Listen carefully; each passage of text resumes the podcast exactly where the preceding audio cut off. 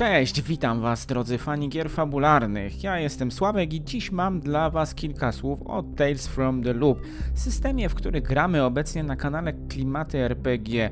Od razu powiem, że system jest świetny i z pewnością obok Zewu, który zagości na naszym kanale na długi czas. System wydany został przez Modifusa oraz Free Alligan i jeśli jesteście fanami Stranger Things, to z pewnością ten system przypadnie Wam do gustu. Podobnie jak serial Stranger Things, system Tales from the Loop zabiera nas w lata 80. i pozwala budować przygody inspirowane filmami z tamtych czasów, takich jak E.T. czy Goonies, w których głównymi bohaterami były dzieciaki. System powstał na bazie świetnych grafik Simona Stolenhaga, szwedzkiego grafika i muzyka, przedstawiających Szwecję z lat 80., jednak umieszczając w tej scenerii fantastyczne technologie takie jak roboty czy latające maszyny. Tales from the Loop dopisuje do tych obrazów pewną alternatywną historię świata od lat 50. Autorzy zakładają, że przygody będą miały miejsce w tej właśnie alternatywnej rzeczywistości. Jednak jako mistrz gry możemy przecież sami zdecydować, czy wolimy w naszych przygodach obrazy z filmów Spielberga i Stranger Things, czy też alternatywny świat Stolenhaga. Według mnie należy spróbować obu alternatyw i wszystkich zniechęconych wielkimi robotami, latającymi koparkami, nie całkiem pasującymi do Zybexa czy też Montezumy na 8-bitowych wtedy komputerach, zachęcam, by jednak temu systemowi dali szansę. Słuchajcie, naprawdę, naprawdę warto. Podręcznik tylko pokrótce opisuje świat alternatywny, a wiele miejsca zajmują opisy rzeczywistego świata młodzieży z lat 80. w USA i Szwecji. Znajdziecie tu więc informacje o tym, czego się słuchało, jakie filmy oglądało się na kasetach VHS, w jakie RPG grano, czy też jakie komputery były popularne wtedy w Szwecji i USA, a także wiele, wiele innych ciekawostek. Nawet jeśli ktoś sam pamięta te czasy, mnóstwo z tych informacji może być przydatne choćby jako przypomnienie i inspiracja oraz z faktu, że raczej mało który z nas mieszkał wtedy w USA. Podręcznik podstawowy oferuje nam też świetny rozdział o tworzeniu przygód, tu nazywanych tajemnicami. Mamy też cały rozdział opisujący setting dla sandboxa, w którym mistrz gry znajduje gotowe haki fabularne do przygód w każdym zakątku miasteczka. Jako lokalizacje podstawowe wybrano dwa miejsca. Pierwsze, właściwe autorom, to pełne lasów i jezior okolice Sztokholmu. Drugie przenosi nas na południe od Las Vegas do 15-tysięcznego Boulder City. Jest to gorąca, pustynna okolica Tamy Hoovera w Nevadzie. Autorzy o tym nie wspominają, ale prawdopodobnie wybrano to miejsce ze względu na bliską lokalizację w stosunku do strefy 51, która znajduje się około 180 km na północ. Przygotowane lokalizacje są jednak tylko przykładami, ponieważ podręcznik zachęca do wybrania własnej lokalizacji. W dodatku pod potwornie długim tytułem Our Friends the Machines and Other Mysteries mamy krótki rozdział pokazujący przykład tworzenia takiego własnego settingu.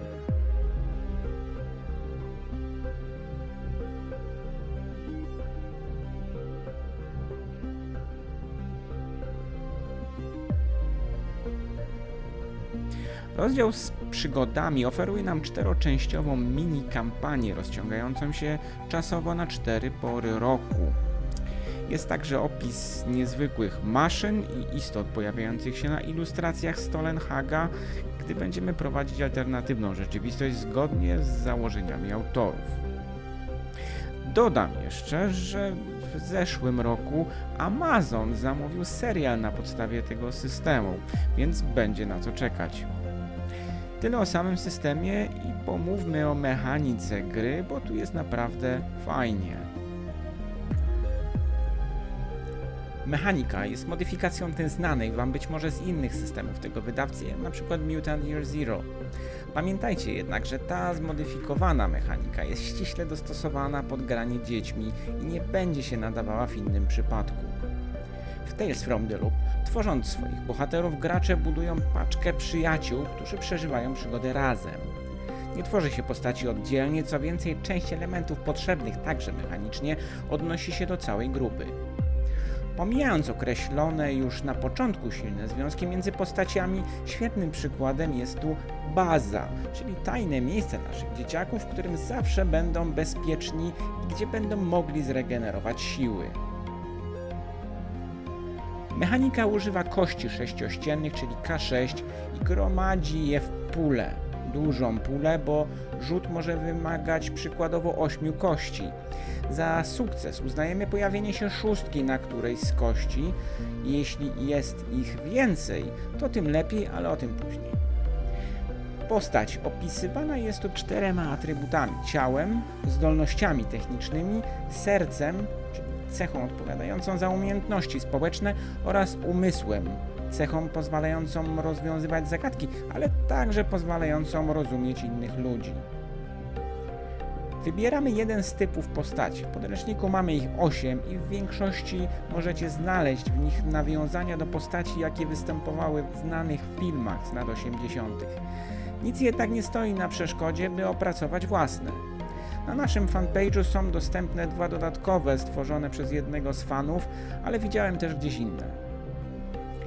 Ważnym punktem jest określenie wieku postaci, ponieważ to rzutuje nam na ilość punktów na atrybuty oraz punktów szczęścia.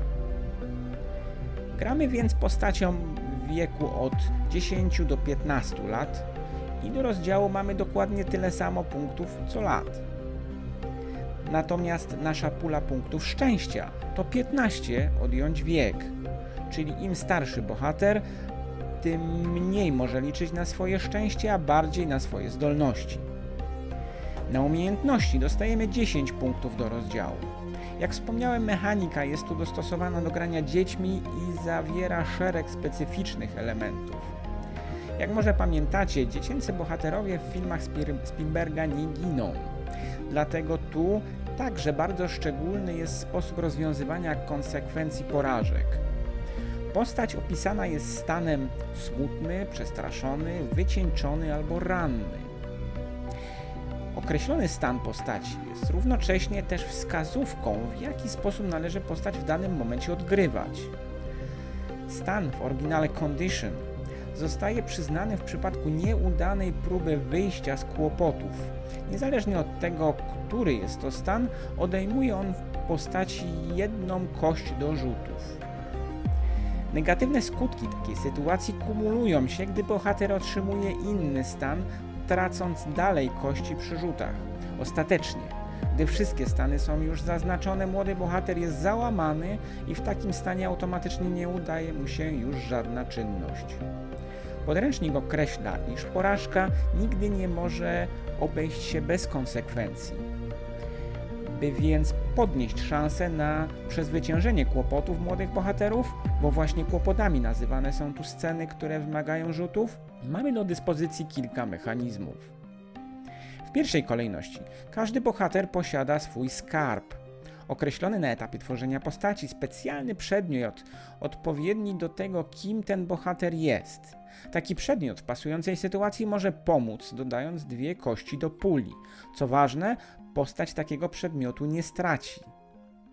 Oczywiście dzieciaki mogą chwilowo posiadać lub nawet samemu zbudować także inne przedmioty, które mogą pomóc w przezwyciężeniu kłopotów, dodając od jednej do nawet trzech kości.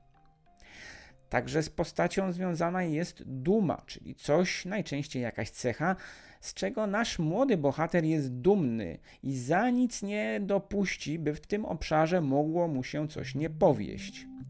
Był to przecież obciach przed przyjaciółmi. Dumy wprawdzie można użyć tylko raz w całej przygodzie, ale gwarantuje ona jeden sukces. Rzut można także forsować, co pozwala przerzucić wszystkie kości, na których nie mieliśmy sześć. Oznacza to, iż wkładamy cały wysiłek, by to zadanie zostało uwieńczone sukcesem, to jednak ma swoją cenę. Użycie forsowania powoduje, iż od razu otrzymujemy kolejny stan. Bohater ze łzami w oczach podniesie ciężką belkę, by uwolnić przyjaciela. Może sił doda mu przerażająca wizja miażdżonej nogi kolegi, gdyby jednak tę belkę upuścił, a może tylko padnie wycieńczony na ziemię. Ostatecznie przed lub po albo zamiast forsowania bohater może też liczyć na swoje szczęście. Użycie szczęścia, podobnie jak forsowanie, pozwala na przerzut tych kości, na których nie pojawiły się sukcesy. Równocześnie jednak nie płacimy za to nowym stanem postaci, a jedynie utratą punktu szczęścia, które odnawiają się nam przy każdej sesji. Uwaga, sesji, nie przygodzie. Ciekawą cechą mechaniki, świetnie pasującą do grania dziećmi, jest też mechanika pomocy i współpracy w grupie. Gdy jeden z bohaterów próbuje radzić sobie z kłopotami, jeden z przyjaciół może zdecydować się na pomoc. Wystarczy tu opis, by zapewnić koledze dodatkową kość do rzutu, jednak takie wsparcie też kosztuje, ponieważ w przypadku porażki obaj bohaterowie ponoszą te same konsekwencje. W takiej pomocy może uczestniczyć tylko jeden z przyjaciół naraz. Za to, jeśli wszyscy bohaterowie wykonują to samo zadanie, mogą dzielić między siebie nadmiarowe sukcesy. Jeśli pamiętacie ucieczkę naszych bohaterów przed agentami na plaży, może zwróciliście uwagę, iż wtedy jednemu z nich rzut się nie udał. Równocześnie jeden z jego przyjaciół uzyskał dwa sukcesy. Tym jednym nadmiarowym podzielił się, pomagając koledze, i finalnie wszystkim udało się uciec. Nadmiarowe sukcesy mogą też służyć do kupowania dodatkowych efektów. Podręcznik przy każdej umiejętności dostarcza listę takich efektów, z której gracz może wybrać, jednak to mistrz gry określa, czy w danej sytuacji wybrany efekt faktycznie będzie pasował. Bardzo ciekawą formą współpracy w grupie jest użycie umiejętności przewodzenia zespołowi, czyli lead. Umiejętność ta pozwala bohaterowi zarządzić zadaniami pozostałych i w ten sposób zbudować pulę kości bonusowych, która zostanie rozdana pozostałym bohaterom. Tu uwaga, ponieważ sam przywódca z tych kości nie będzie korzystał. Co więcej, zwykle przewodząc nie będzie też sam brał udziału w zadaniu. Jest tu jednak pewna pułapka. Jeśli bowiem przywódcy nie uda się rzut przy tworzeniu puli kości bonusowych, zawiedzie przyjaciół i nadwyręży relacje z nimi. Koledzy muszą wtedy określić, w jaki sposób zawiódł ich przyjaźń, jakie będzie miało to konsekwencje. Jeśli bohaterowie otrzymali mimo wszystko jakieś stany, będą mogli je wyleczyć w trakcie gry. Postać ma dwa ważne powiązania, dzięki którym może wrócić do pełnej sprawności. Pierwsze z nich to zaufana osoba starsza lub dorosła, tak zwany ankor. Jest to ktoś, komu można się zwierzyć, kto pocieszy i przywróci równowagę. Powiedzenie jednej sceny z taką osobą przywraca postaci pełną sprawność. Drugim rozwiązaniem są przyjaciele postaci. Gdy bowiem bohaterowie spędzają razem scenę w swojej tajnej bazie, rozmawiając i pocieszając się, efekt będzie taki sam jak w przypadku sceny z dorosłym. Jeśli jednak nie jest bardzo źle, to wszystkie mniej dotkliwe stany niż stan załamania, gdy nie uda się już bohaterowi nic y, zrobić, można uleczyć także spędzając czas sam na sam z przyjacielem, który posiada odpowiednie umiejętności przewodzenia grupie, czyli lead. Tu pocieszający kolega musi wykonać rzut na swoją umiejętność, jednak jeśli ten rzut się nie uda, sam otrzyma stan, który właśnie leczył. Rozgrywka w Tales from the Loop jest mocno narracyjna. Podobnie jak w filmach, nieodzowne są tu sceny pokazujące codzienne życie naszych bohaterów. Bohaterowie grają w D&D jak w E.T., może z ojcem naprawiają kran jak w Goonies. W szkole strofuje ich nauczyciel, a na ulicy znęcają się nad nimi szkolne draby. Pamiętacie otwierające sceny w Neverending Story? Dzieje się tak, by pokazać niezwykłość kolejnych zdarzeń. Podręcznik sugeruje, by akcja rozgrywała się scenami jedna po drugiej, a przeciągające się konwersacje przerywać i przejść do kolejnej sceny, tak jak w filmach. To oznacza, iż scenę, w której bohaterowie ponieśli porażkę uciekając przed strażnikiem, lepiej jest zakończyć w momencie, gdy strażnik dopada, a kolejna scena zacznie się już, gdy po niedoszłych szpiegów rodzice przyjeżdżają już na posterunek policji.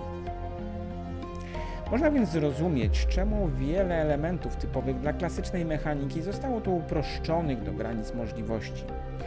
Nie jest przecież bardzo istotne, kto wykona pierwsze działanie. Istotne są interakcje w grupie bohaterów, ich rozmowy oraz same nawiązania do popkultury, którymi przeplatamy sesje. Tym właśnie kontekście autorzy pozbawili mechanikę podziału natury, a to ile rzutów ze strony graczy będzie wymagało przezwyciężenie napotkanych kłopotów określone jest wyłącznie fabułą.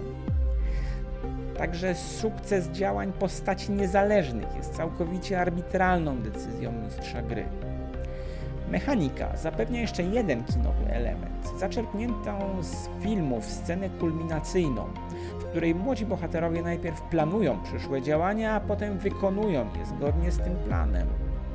W tym przypadku liczy się współdziałanie i zbiorowe gromadzenie sukcesów, ponieważ trudność, czyli ilość wymaganych sukcesów jest to określane jako mnożnik liczby bohaterów. To tyle na temat Tales from the Loop.